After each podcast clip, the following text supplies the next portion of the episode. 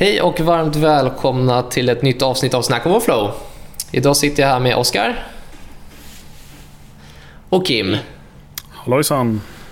Och mig själv Andreas såklart. Det här är ju första avsnittet direkt efter sommaruppehållet. Så det känns ju väldigt skönt att, att vara tillbaka. Hoppas att de här sommaravsnitten har varit i alla fall lite, lite hjälp i, i sommarvärmen och, och kunnat i alla fall lyssna lite i någon, någon hammock i någon, någon svalt hörn på semestern.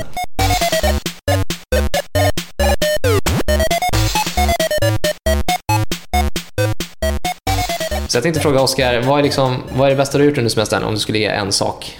Uh, semester i Norge har vandrat runt i bergen. Det har inte jag gjort innan. Det var fint, det kan jag rekommendera. Och vad var det bästa med bergen då? Var det bara att det var fint eller var det, ja, det. Något, något speciellt? Nej, lite vandring och väldigt fint och dyr mat. Men äh, det var... Nej, Norge är väldigt fint. Det är en bra kontrast med vatten och berg. Äh, det finns någonting att titta på mm. runt varje hörn. Härligt. Ja, det var inte detta meningen att bli ett reklamavsnitt för Norge, men jag har åkt dit och kolla på berg om ni gillar sånt. Kolla på berg, perfekt. Du då Kim, vad har du gjort under semestern? Eh, varit ledig. Varit ledig? Eh, ja, helt ledig. Eh, utkopplad överallt. Eh, ja, det har varit skönt. Eh, sen hade jag också förmånen att eh, bli utsatt för min egen svensexa. Det var... Men vad den innehöll, det låter vi vara osagt i den här podden. Exakt. För det här är ju inte en, en svensexa-podd utan det får vi prata Exakt. utanför det här formatet så att säga. Exakt. Jag känner att jag måste ha ett eh, bättre sånt här patenterat hej. Kim han kör alltid hallojsan. Ja. Jag, jag kände jag körde ett väldigt eh, så här, skamset hej. Jag vill också ha något häftigt. Då måste jag bara fråga dig, Oskar, eh, på tal om det, hur man hälsar. Jag, fick, jag har fått lära mig att just i, eh, i de eh, längre ner i Sverige, va? runt i Skåne, Skånetrakten, va? så brukar man använda termen hejsan väldigt mycket. Stämmer det? Mm. Eller det vet jag Jag Aha. säger nog hejsan. Eller när jag ska till säger jag tjena. Men jag har nog inte lagt mycket tid till att observera. Eller jag har inte observerat Nej. att vi säger hejsan. Men säger, man, säger man hej där ni bor? Ja, typ Eller allt förutom hejsan känns det som man säger här i Stockholm. Okej, okay, så det är lite tramsigt att säga Inte tramsigt, men jag har bara inte hört det. Men jag vet att just i Skåne så har jag hört eh, upprepade gånger och bara noterat det. Eh, för att man aldrig hör någon säga det i, i Stockholm. Inte jag i alla fall.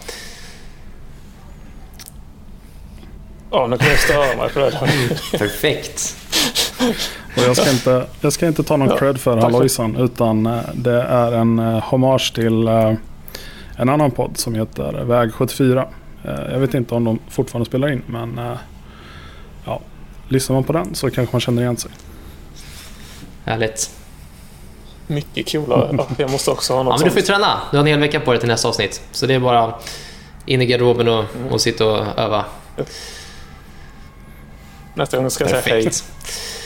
Om jag skulle ge ett tips då på sommar. Jag skulle nog ge... Jag har ju tränat en del och jag skulle ge tipset att cykla Kattegattleden. Jag cyklade bara en del av den. Ehm, men jag skulle ge tipset att absolut cykla, cykla den om man vill se något väldigt fint. Ehm, och ytterligare tips är att ta med extra slang så att när du inte får punka längst bort på det så att du får problem. Det. det är också ett klassiskt amatörfel. Det blir som när man lånar cykel och förväntar sig att allt finns med. Anyhow, det är inte det vi ska prata om idag. Vi har ju sett en, en liten trend här. Vi såg trenden lite innan sommaren, eller egentligen kanske inte hela året, men vi började se trenderna falla innan sommaren som vi börjar prata om och vi kan absolut se den trenden nu efter sommaren på våra kunder. Och det är ju certifieringar som vi ska prata om idag. Och det är inte vilka certifieringar oh. som helst. Utan vi ska prata om, vi kan väl, vi behöver inte skopa det till ett visst typ av certifiering, men vi kan i alla fall säga att den här kunden har ställt krav på eh, två stycken certifikat inom Microsoft Azure. Det är väl det vi kan, kan säga.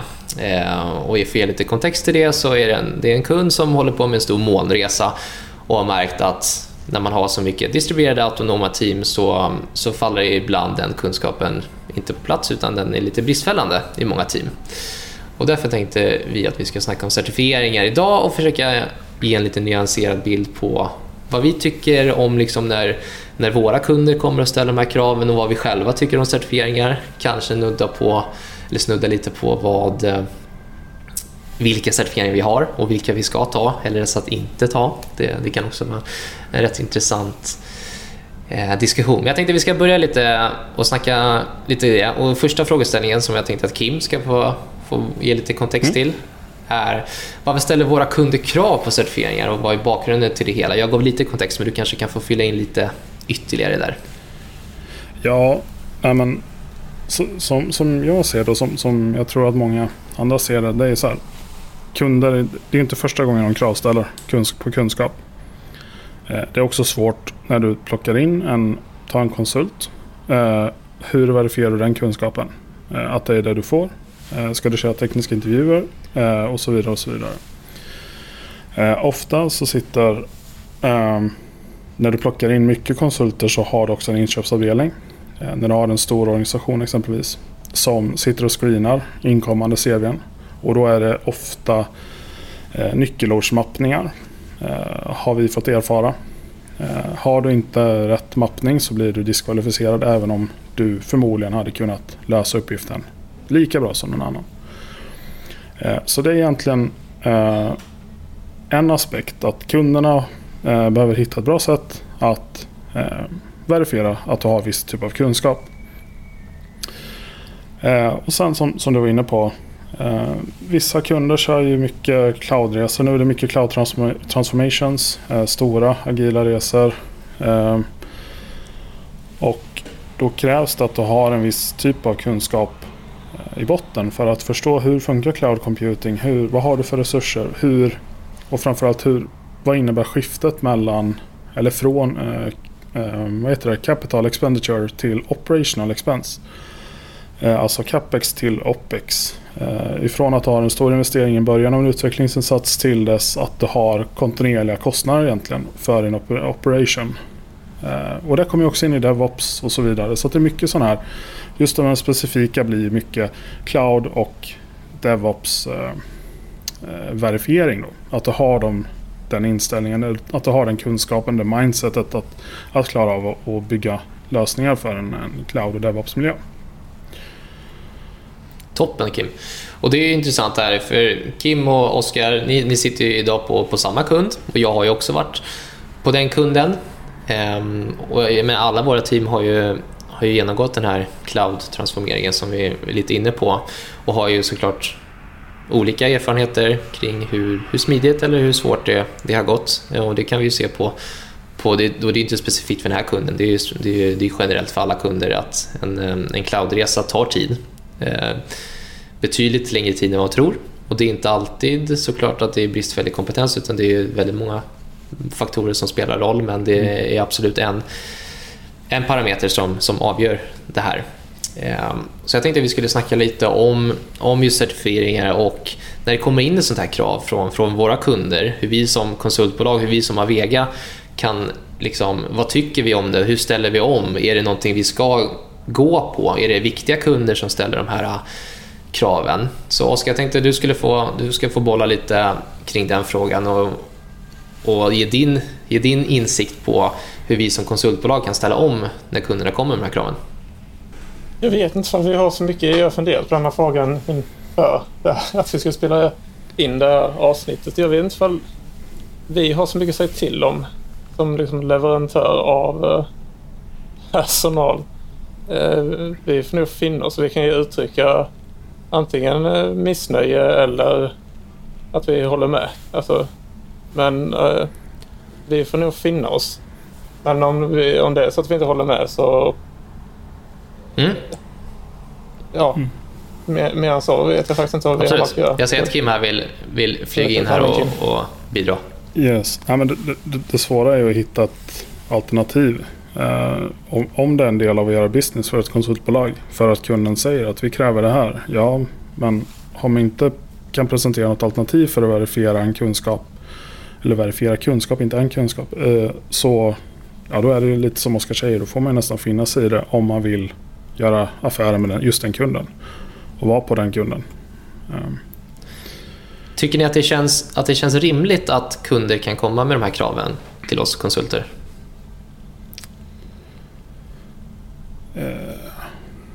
De kan väl komma med vilka krav de... Alltså, när det är så pass stora. Alltså det är ändå en stor kund för oss. Så mycket vågar vi säga liksom. Och, Om vi, om vi vänder på frågan då. Vi- vi Eh, Känns det rimligt att kunden kan ställa krav till den mån att det fortfarande kommer och att vi ska agera att det är fortfarande en intressant kund för oss när de kommer med de kraven? oh, så fråga. Nu touchar vi väldigt mycket affärsutveckling här. Eh, Det kan ju finnas så att det finns alltså, ur ett affärsperspektiv så strategiska kunder som är eh, ja, men det, det är bra att göra affärer med dem. Vi vill vara där. Det är en intressant marknad, en intressant business. Om de har ett sånt krav och vi vill vara där, då ja absolut. Då är det rimligt tycker jag. Men om det, om det så att vi inte vill ha den som kund. Så nej, men då kanske inte ett rimligt krav. Mm. Ehm, Så det blir egentligen en sån fråga. Ehm, Ja, det blir lite implicit. Jag, som utvecklare så ställer man ju frågan varför jättemånga eh, gånger här. Och försöker förstå varifrån det kommer. Så det blir, eh, om det är avsiktligt eller inte, men det blir någon implicit eh, signalpolitik. Alltså det första jag tolkade det som när vi fick de här kraven från kunden var ju någon form av misstro på kompetensen de har Mm. i sina team. Det var alltså, jag, den in, inställningen vidhåller jag nog fortfarande.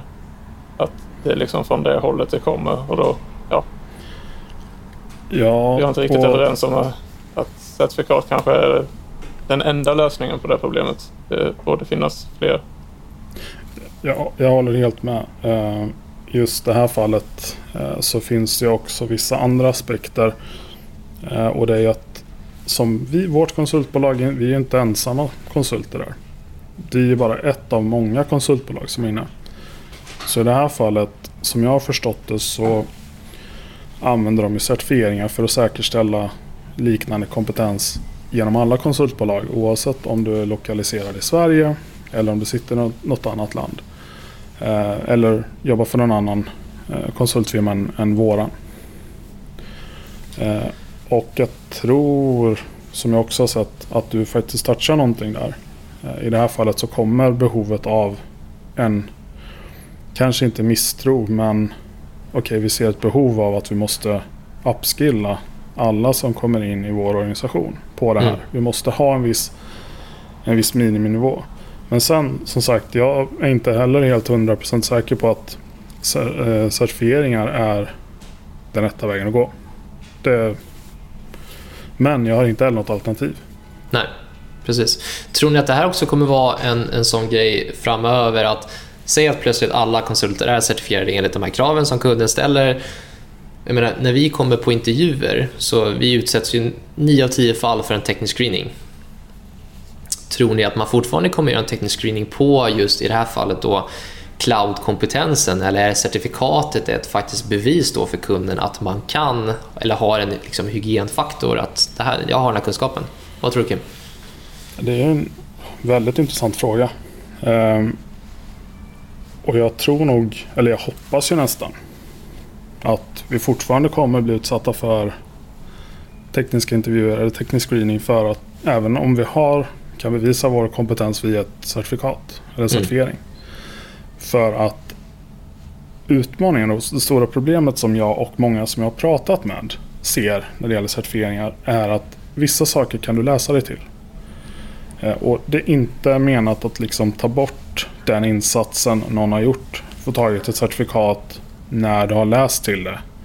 Absolut inte och det är inte det jag är ute efter. Utan, men just det, det, nu, det problemet att du faktiskt kan läsa dig till ett certifikat och få det. Mm. Vad är det då du bevisar? Bevisar att du kan läsa dig till saker eller bevisar du att, att du har kompetens och kunskap inom, inom ett specifikt ämne? Mm. Och där tycker jag inte certifieringar är rätt väg att gå.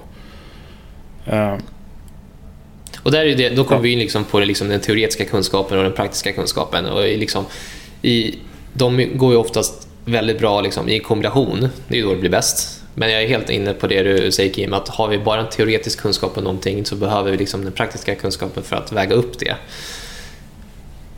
Men jag kan tycka också, om jag ska ge lite, lite synpunkter på vad jag tycker om certifiering. Jag kan tycka, mm. precis som vi har varit inne på, vi har suttit på samma kund. Vi har ju sett samma problematik. Det, jag kan tycka i det fallet så kan jag tycka att det blir en, en typ av hygienfaktor för liksom cloud-kunskap eh, generellt. Plötsligt så sitter vi och pratar samma språk. Vi förstår varandra lättare i alla fall. Jag säger inte att vi alltid förstår varandra, men jag tycker att det, vi kommer närmare varandra. I, om säg att vi har de här två certifikaten, då, då kan vi i alla fall prata lite, lite, lite lättare med varandra och vad som behövs göras och, och liksom backa upp det praktiska efter det. Men jag är helt med på, på det Kim och Oskar säger, att certifieringar det är aldrig ett bevis på att man kan. Det är oavsett bransch så är det inte. Det är, det är på något sätt ett, ett bevis på att du har gått en utbildning. Det är ju det det är egentligen. Mm. Det, är, det, det är inte ett, ett, bevis på att du kan, utan det är bevis på att du har gått det här och det spelar ingen roll om det är en utbildningscertifikat eller vad det är om man kommer från, från universitetet. Det är också bara ett bevis på att du har gått där. Det är inte ett bevis på att du kan det, oftast. Om vi ser en värld här plötsligt utan certifieringar, hur skulle vi kunna faktiskt bevisa för den här kunden att vi kan nu, i det här fallet då, Azure Microsoft utan certifiering?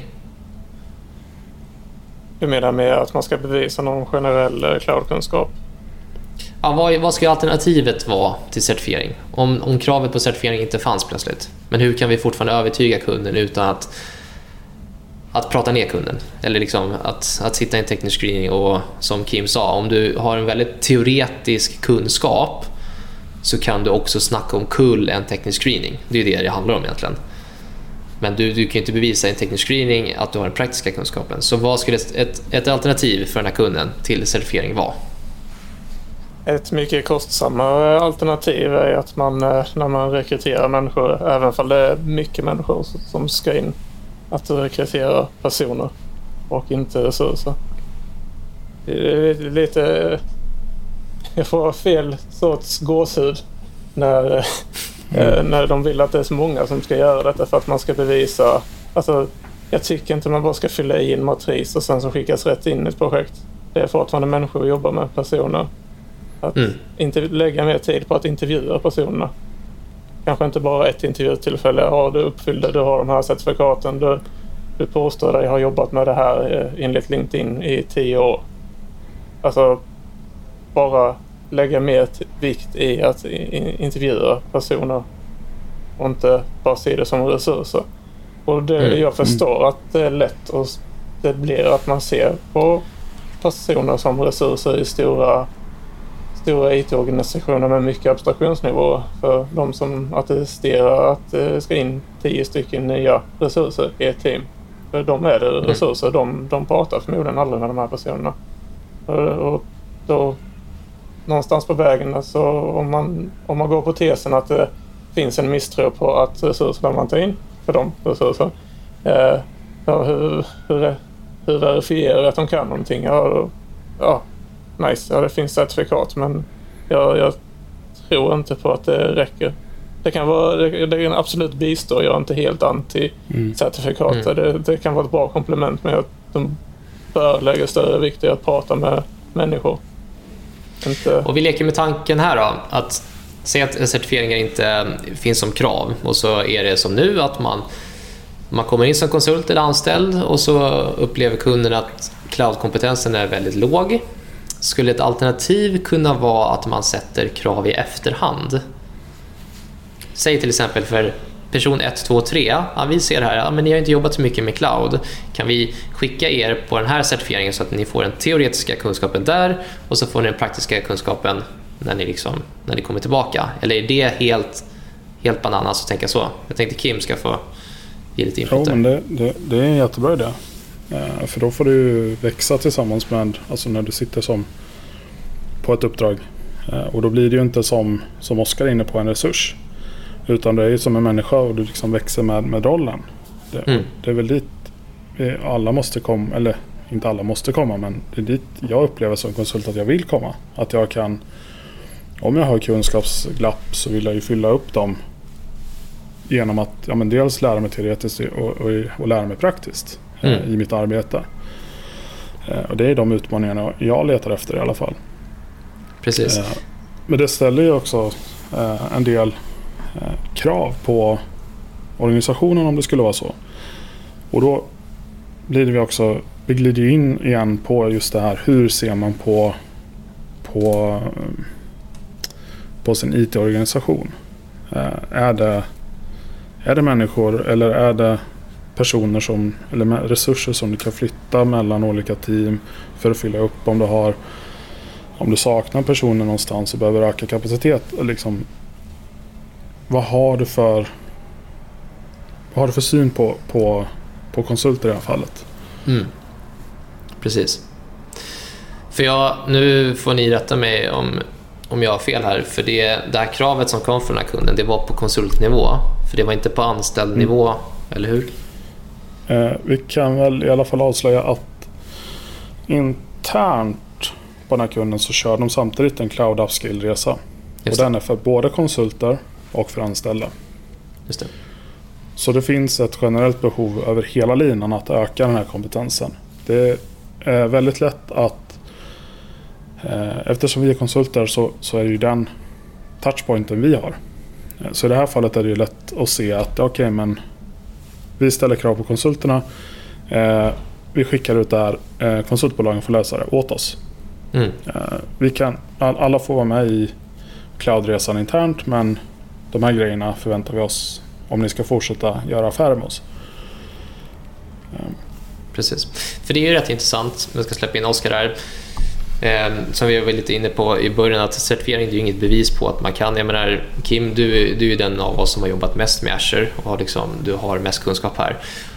Och du gick ju och skrev två, två certifikat här förra veckan och bara för att liksom, det är ett krav. Eh, och det blir ett bevis på att du kan, det är ju det som är det tråkiga i det hela. För det, att du ska liksom behöva åka någonstans för att skriva två certifikat som du egentligen, nu rent krasst, om vi kan säga så, inte har pluggat till och ändå nailar dem. Um, och det blir ett bevis på att, att du kan. Um, sen kan man ju absolut dra in liksom perspektiv där på att ja, ja, men då är det ingen insats, det, man kan göra det bara för att. Men det blir tråkigt att det ska vara beviset och att det inte finns mm. något alternativ plötsligt för den här kunden. Att ja, ja, har du inte certifikat så kan du inte och då kommer du inte komma in här. Um, sen kan det vara lite svårt för en sån stor kund att hitta en mellanväg. Men jag tänkte att vi skulle snacka lite, vi var ju lite inne på det att det, liksom, det individanpassade. Oskar, du var inne på det. Att, att vi är fortfarande människor såklart. Eh, och vi snackade om att ja, en individanpassning, vi, alla, alla jobb är ju en upskilling genom karriären. Och nu har den här kunden valt att göra en en dedikerad insats för upskilling kring cloudkunskap, både på anställnivå och, och cloudnivå. Ehm, och jag tror absolut på den mellanvägen, att man ser man att en, en viss kompetens är lite låg, då kan man börja ställa krav. Det ser jag mer på. Vad ser du Oskar på, på det perspektivet? Jo, alltså ställer mig lite frågan till om det är det enda alternativet eh, certifikat. Alltså jag har inte tagit ett enda av de här certifikaten så eh, är de, det borde finnas utbildningar som inte är eh, genom Microsoft som kanske till och med är lite eh, bättre lämpade för just fortbildning. Jag, jag vet inte riktigt hur certifikaten är eh, utformade men det borde finnas. De kostar ju ganska mycket pengar. Alltså, så och är det, om man är ute efter att fortbilda, är certifikat det bästa mediumet att eh, använda då? Eller finns det bättre alternativ? Men för att svara på din fråga, alltså absolut, hellre göra det liksom ja, retroaktivt än att liksom hindra folk från att hitta en bra person och vill satsa på den här personen oavsett om det är en konsult eller det är en fast anställning gäller så då ska man ju satsa på den här personen. Mm. Eh, jag, jag tyckte det var ett bra alternativ om, om, jag, om jag måste kompromissa. mm. Precis. Och jag tycker att det, det blir också intressant, det här har vi pratat om förut, men vår, vår roll som utvecklare blir ju, den blir ju bredare och bredare hela tiden känns som. att förut så, så, pratade vi om oss resurser och utvecklare som liksom kompetensområden. Vi hade fronten, backen, cloud, ja, databaser etc. Numera på de här kunderna, som, då är det ju oftast, då, då söker vi inte så mycket specialistkompetenser längre som jag förstår utan vi, vi söker det här T-shape. Vi alla, alla ska ha en specialistkunskap men ska klara sig liksom över flera ansvarsområden. Ehm, och det här har vi pratat om, att liksom gå hela skiftet från ja, egentligen från dev till ops till DevOps. Plötsligt så ska ett autonomt team vara helt T-shaped. Vad tycker Kim? Tycker du att det liksom finns en rimlighet i det att kunderna ställer krav på att egentligen att varje person ska klara sig över flera discipliner? Uh, jag vet faktiskt inte. Uh, den är jättesvår den frågan. Uh, mm. För någonstans så är det ju så att man har en, en, en specialistkompetens. oavsett om det är backend, frontend eller infra eller whatever. Att man kan, men att man kan plocka saker från andra tycker jag är bra och där gillar jag din, det du nämnde där att man har en gemensam nomenklatur för när man diskuterar ett problem, när man diskuterar en lösning. Det tycker jag om. Uh, jag tycker att det är rimligt att, att, förvänta sig i dagsläget att man har en förståelse i alla fall för, för de olika delarna i uh, om vi utgår ifrån DevOps 8. Ja, mm. det tycker jag. Sen att man, man behöver inte vara djup inom alla områden. Eh, det T behöver inte vara ett block liksom. Utan eh, har det, har T-shape så kanske några är djupare eh, än de andra. Mm. Av, av dina kunskapsblock om man säger så.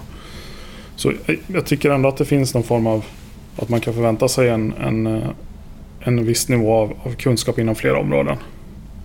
För att det påverkar så himla mycket. Om du sitter i ett, ett, ett utvecklingsteam och ska ta vissa beslut så påverkar det väldigt mycket. Vad har vi för Exempelvis om vi ska bygga en eh, webbaserad plattform. Ja, men vad har vi för hosting? Vad har vi för alternativ där? Vad gör vi det effektivast med? Eh, hur ska vi kommunicera med andra, andra team? Eh, ska vi ha någon databas? Hur sätter vi upp den? Vad har vi för constraints? Det är så himla mycket design, designfrågor eh, som, som man måste ta hänsyn till.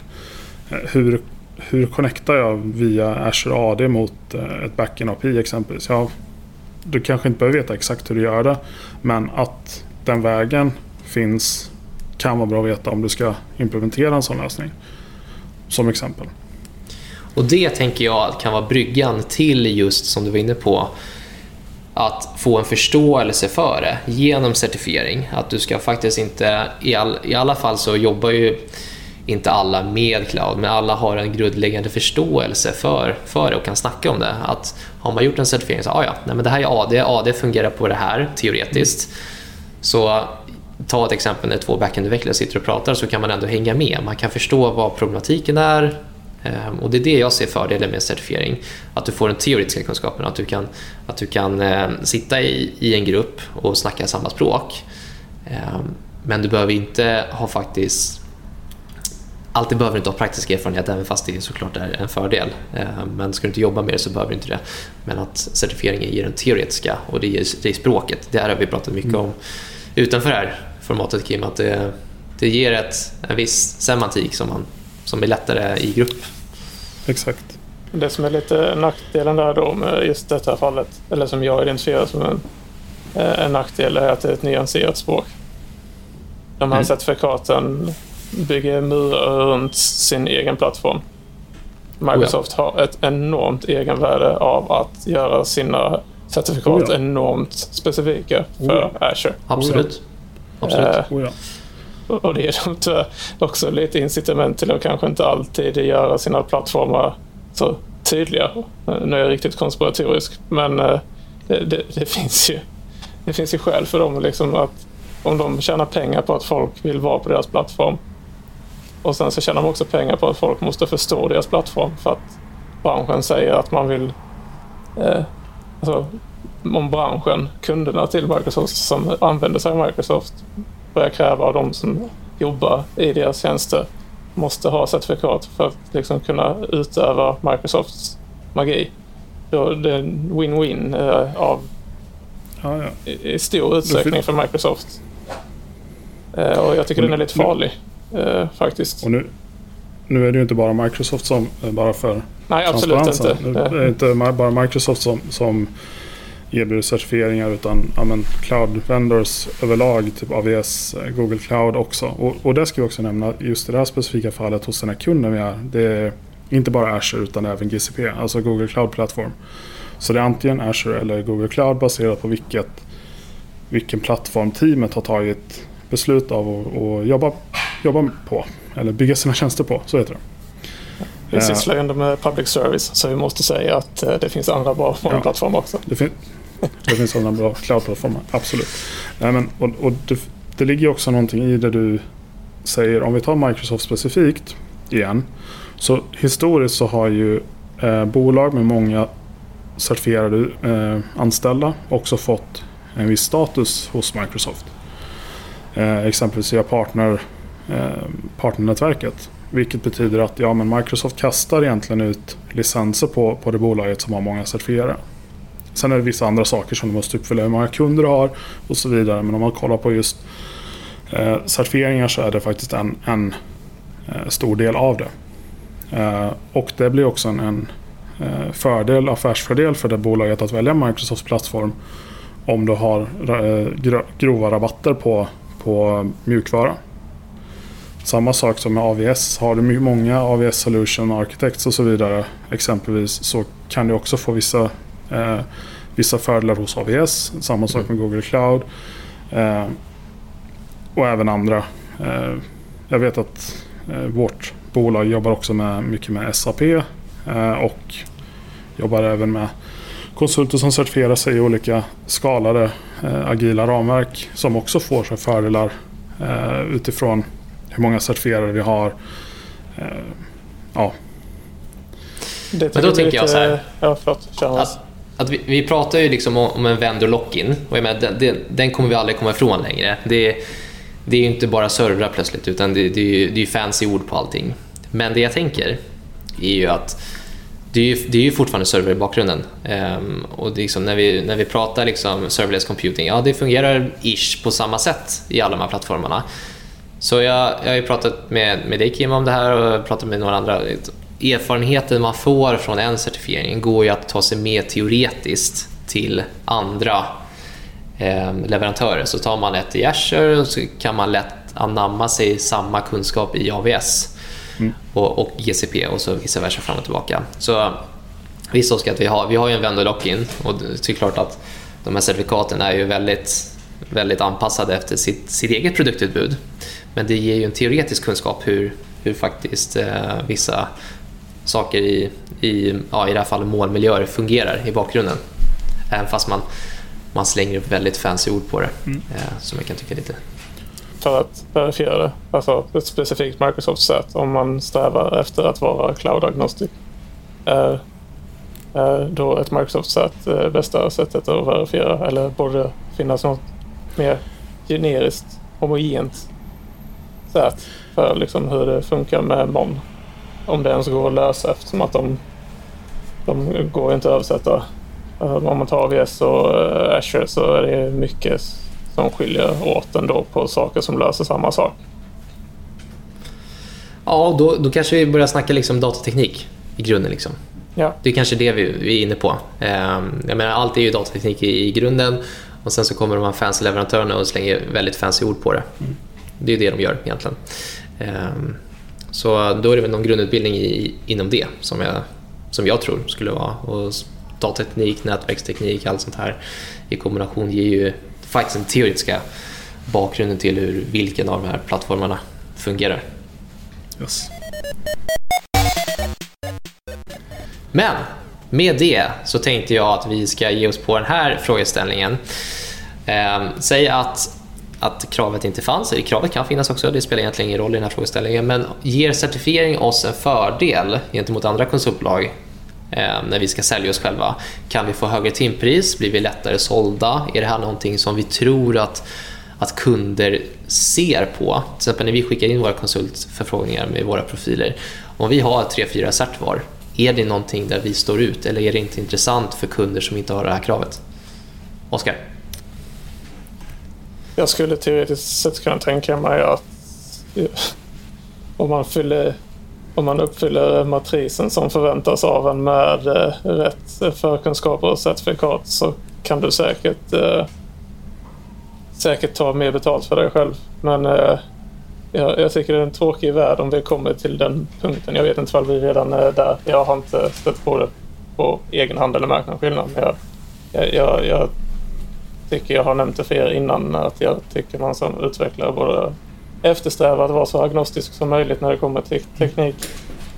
Både för sitt eget välbefinnande och för ja, utvecklingen framåt generellt för branschen. Eh, så jag hoppas att det inte blir så. Även om jag precis som alla andra gillar pengar. Men jag, jag, tycker det, det vore synd om det får den utvecklingen för det känns som den kan eh, cementeras fast lite. Mm. Kim, vad tycker du? Jag, jag håller med Oskar lite där när det gäller eh, agnostisk. Det, det, tycker jag att ändå att man, ska, man kan sträva efter. Det tycker jag är en bra, en bra egenskap. Eh, men sen tror jag att det lite beror på vem som sitter på andra sidan. Eh, vi vet att eh, en eller några av våra kunder kommer ha det här som krav. Ja, men då har vi en fördel om vi har det. Vi har en jättestor nackdel om vi inte har det för då får vi inte göra affärer med dem. Eh, men när det gäller Eh, högre timpris? Kanske. Kanske inte. Eh, lättare sålda konsulter? Ja, om, det, om vi har ett krav. Har vi inte ett krav? Kanske inte. Utan då beror det på vem det är som sitter på andra sidan. Mm. En, väl, en, en kompetent eh, intervjuare. Om du har en konsultintervju eh, för ett uppdrag. En kompetent intervjuare ser ju genom ditt, din profil. För de kollar ju på mycket andra saker också. Mm. Har du däremot en mindre erfaren eh, intervjuare så kommer de förmodligen se att okej okay, men här har vi det här. Precis som vi är inne på att de sitter och checkar av vissa nyckelord. Eh, så jag tror att det helt och hållet beror på det klassiska konsultsvaret. Mm. Mm, intressant. Om ni skulle sitta i en intervjusituation som vi, som vi gör, men att ni är intervjuaren och ni ser att, att den här personen har tre till fyra cert. Hur skulle ni, skulle ni ta någon annorlunda approach i liksom frågebatteriet som ni, som ni ställer eller är det, liksom, det är bara det är sak samma? Kim? Jag tror att jag skulle bli primad. Eh, mm. Och få en viss bias mot att okej okay, men här finns ett sätt eh, validering på någon viss form av kunskap. Jag vet inte, kanske fortfarande inte vet vad det, vad det är för typ av kunskap men det finns ändå någon form av bias i att se Eh, att du har ett certifikat, en certifiering på, på din profil, på ditt CV. Mm. Mm. Så jag tror absolut att jag skulle, att jag skulle ta det som en, en verifiering. Du Oskar? Um, um, precis som alla, det, det, finns någon kontext här också. Om sitter man på ett stort, uh, att man sitter på ett stort konsult eller ett stort, stort IT-bolag som man sitter och intervjuar åt som de vill att man ska intervjua. Det är förmodligen inte en person man ska intervjua. Det är kanske 10, kanske 20. Mm. Då kommer jag vara precis lika lat som alla andra rekryterare. Mm. Alltså jag är inte bättre. Jag, jag har gnällt på att man ska intervjua personer, inte resurser. Men när man är stressad mm. och liksom har mycket att göra för då förutsätter jag nästan att jag gör andra saker förutom intervjuer också. Då kommer jag luta mig mm. på minsta motståndets lag. Nice, det finns certifikat. Jag jag är människa med brister precis som alla andra. Mm. Det, det, det, det, när man presenterar de här elementen så kommer vi luta oss på dem för att vi är människor. Vi försöker hitta genvägar i allt. Där jag tycker certifikaten i sin natur är obehagliga för de tar fram, eh, jag ska inte säga hemska sidor i oss, men de tar ju fram latheten i oss. Vi ja. Det finns ju det är nedförsbacke vi, vi presenteras en nedförsbacke och de flesta kommer ju ta nedförsbacken. Alltså alla kom, man kommer opta in på den. Jag är helt övertygad om det. Absolut. Och då tänkte jag att vi ska, vi ska brygga över lite om inte Kim hade något du ville flika in med där. Kör på. På, på den sista frågeställningen för det här poddavsnittet. Och det är, nu är vi i konsultbranschen, så om vi utgår från våra konsulter då, för det är det vi kan utgå ifrån. Men när en kund kommer med det här kravet, ja, vi behöver att ni har de här två certifieringarna, annars, annars kan vi inte jobba med er. Vem ska, vem ska liksom betala för det här? Är det konsultbolaget i sig? Som, för jag menar att certifieringar är ju fortfarande individuella och är kopplat till ett, ett bolag i sig i många fall. Men det är kunden som kommer med kravet. Tycker ni att det är rimligt att det är kunden som betalar eller ska konsultbolagen ta på sig kostnaden? Och Oskar kan få börja i den frågan känt, alltså det här kravet från det, eh, kunden som vi pratar om här, det kom ju lite som en blixt från ovan. Eh, eh för mig var det i alla fall, jag hade inte hört, eh, ni som dina, ja, ni andra såg inte att Kim gjorde han gestikulerade roligt i kameran. Men, eh, förlåt Kim, jag outade dig. Men eh, om det får lite ringa på vattnet och liksom det blir ett krav från alla kunder, då kommer väl i förlängningen mm. konsultbolagen behöva sätta upp ett ramverk för att kunna fortbilda sina mm. konsulter så att de är compliant. Då liksom, då, men nu kom det ganska plötsligt att jag, i alla fall jag fick veta att jag skulle göra det och då, då blir det så här. Då, lutar man sig det man vill ju att kunden ska bekosta det för att ni vill att jag ska ha det här för jag är redan hos er. Så jag ser det nästan mm. lite som att ni vill att jag post eh, anställning ska fortbilda mig för att kunna operera i era domäner. Så det känns lite skevt eh, om vi ska behöva bekosta det själva eh, nu. Men så liksom om det, får, om det, blir, om det blir en bransch där det, det, man måste ha förutsättningar för att komma in på vissa kunder då är det väl upp till konsultbolagen själva att se till att de är compliant mot de här kunderna. Skulle jag anse. Mm. Vad tycker du Kim? Jag håller med Oskar. Eh, jag tror det, det går tillbaka till frågan. Vill, är man ett konsultbolag, vill man fortfarande göra affärer med den här kunden? Eh, och i så fall, om det är ett krav att konsultbolaget betalar så får det vara så. Eh, då får konsultbolaget lösa det. Är det inte ett krav, men då får... Ja, man får ju utmana varandra lite i en relation där. Men... Mm. Ja, det, det, det, det, är så tråkigt men så här, det beror på. Absolut. Och det blir ju rätt intressant med att på tal om det med ringar på vattnet så blir det rätt intressant att de här certifikaten de håller inte så länge. Det är ju, liksom, du tog ett certifikat förra, förra veckan Kim och det håller i ett år om jag inte minns fel. Mm. Yes. Och är man inne i den här branschen, nu har inte vi tagit reda på det här, att, att är det högsta certifikatet som trumfar de lägre eller vice versa? Det har vi nog inte tagit reda på än. Men känns det rimligt då att på, på årsbasis, säg att du sitter i ett uppdrag på tre år, det är inte ovanligt för oss. Ska du behöva ta det här samma cert varje år för att vara kvar på mm. samma kund? Eller borde den praktiska erfarenheten hos den kunden då trumfa? Det tycker jag är rätt intressant diskussioner. Mm. Jag kan ju tycka att för min... Ett, jag står mitt emellan. Om jag tycker certifikat, certifiering är bra, certifikat är bra eller mm. dåligt. Eh, min största utmaning har varit de som aldrig expirar. De som aldrig går ut. Eh, för att har du en specifik eh, certifiering på någon plattform, typ Microsoft Azure, GCP eller AVS, så förändras den så himla snabbt. Så att om två år så kommer den vara helt förlegad. För att det har skett så himla mycket i plattformen. Eh, därför så anser jag att det är bättre med sådana certifikat som eh, där du måste kontinuerligt hålla dig mm. uppdaterad för att, för att bibehålla din status. Eh, det tycker jag är en hygienfaktor ifrån certifi certifieringens håll, certifikatets håll. Men det blir också så här, ska det vara ett krav från en kund att du ska uppdatera och hålla det uppdaterat hela tiden? Det vet jag inte. Det kanske inte är så rimligt om du bevisligen har det när du får ett uppdrag. Mm. Ehm, det... Vad tycker Oskar? Jag satt och läste på Microsofts eh, exakt det här, liksom hur ofta man behöver göra dem. Det finns ju en supergenerell, vad heter den? AZ900 heter den va? Den yeah. expirar dagen den blir deprecated. Jag vet inte historiskt sett hur ofta de ändrar de här supergenerella, men det är en så här 8 timmars. Men om man tar AZ204, den ska... Den, det är en 40 timmars, 40 timmars certifikat, så den, den är lite hårigare. Eh, bra adjektiv. Hårigt certifikat. Men... Eh, och där vill jag ha in en motfråga, för det här lite igen med certifikatens natur. Vi är en superhäftig, vi har åtkomst till superhäftiga Microsoft Premium-kundfördelar. För oss är det gratis att förnya de här. 900 som var den enkla kostar 1000 kronor att göra för. Om man inte är superhäftig Microsoft-kund.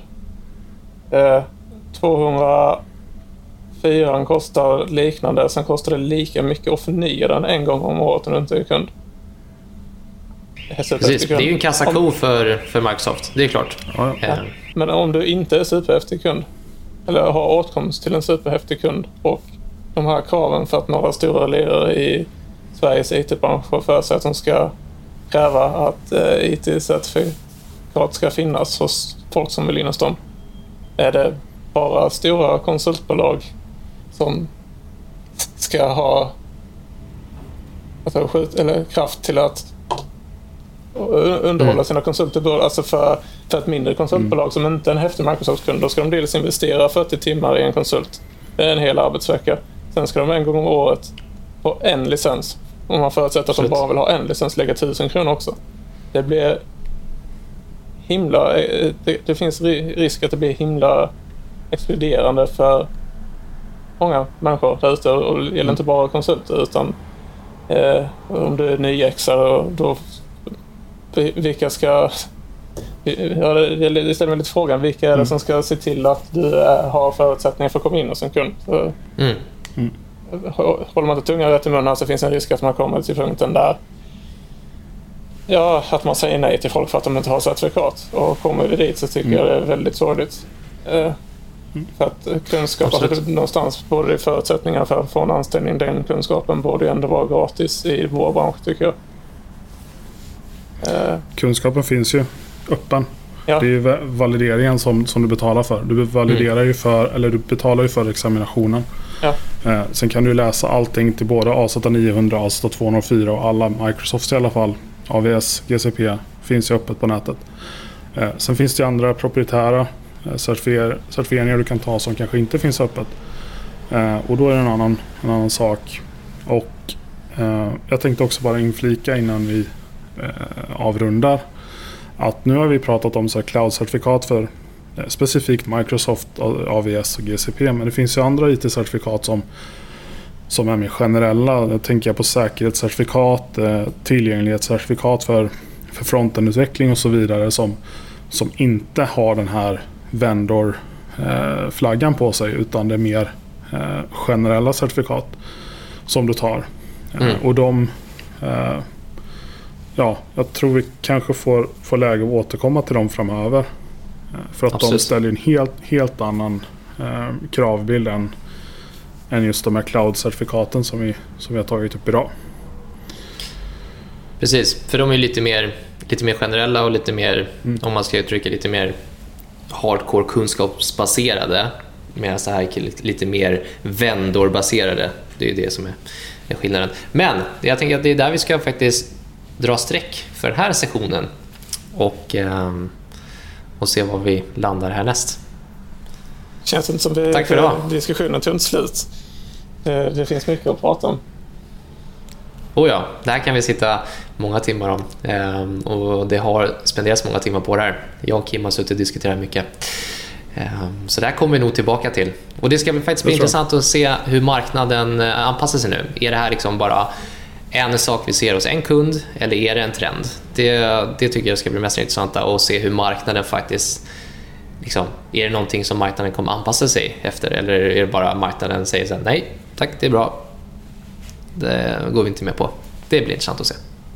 Mycket, mycket. Den som lever får se. Precis.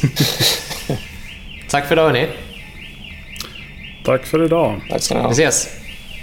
Hej. Ha det bra. Hej. Hej. you